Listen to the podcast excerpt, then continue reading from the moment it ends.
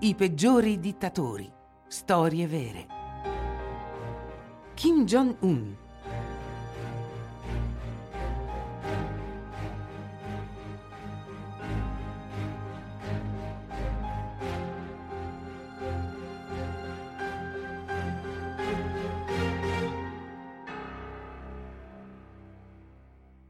Come leader supremo della Repubblica Popolare Democratica di Corea a soli 29 anni, il percorso professionale di Kim Jong-un è tanto intrigante quanto affascinante.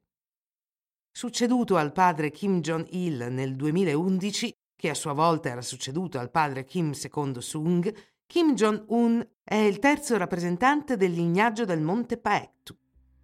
Grande appassionato di cartoni animati di Walt Disney, fan dei film di Jean-Claude Van Damme e appassionato di basket, da cui la sua vicinanza all'ex stella del NBA Dennis Rodman, Kim Jong-un è un dittatore moderno che non passa inosservato. Lo testimonia la sua eccentrica acconciatura che ha voluto imporre al suo popolo.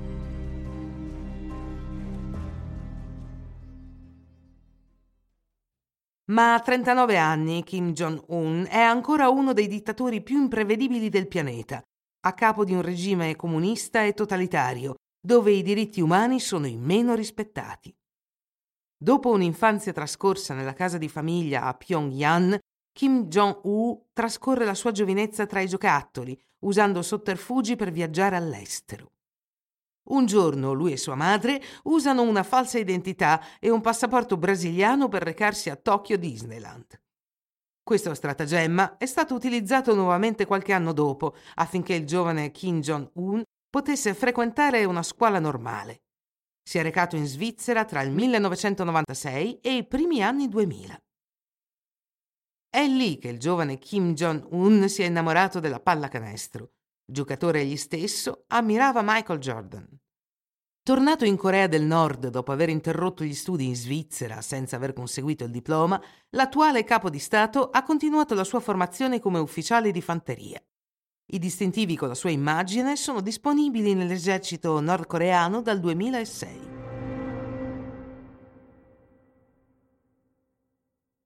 Nominato ufficialmente leader supremo della Corea del Nord il 17 dicembre 2011, Kim Jong-un ha accelerato la corsa agli armamenti nucleari del suo paese, conducendo numerosi test non appena ha preso il potere.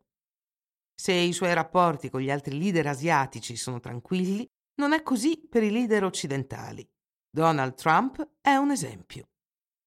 I due uomini si sono scontrati per molti mesi a colpi di tweet e dichiarazioni ufficiali, aumentando il rischio di una guerra nucleare.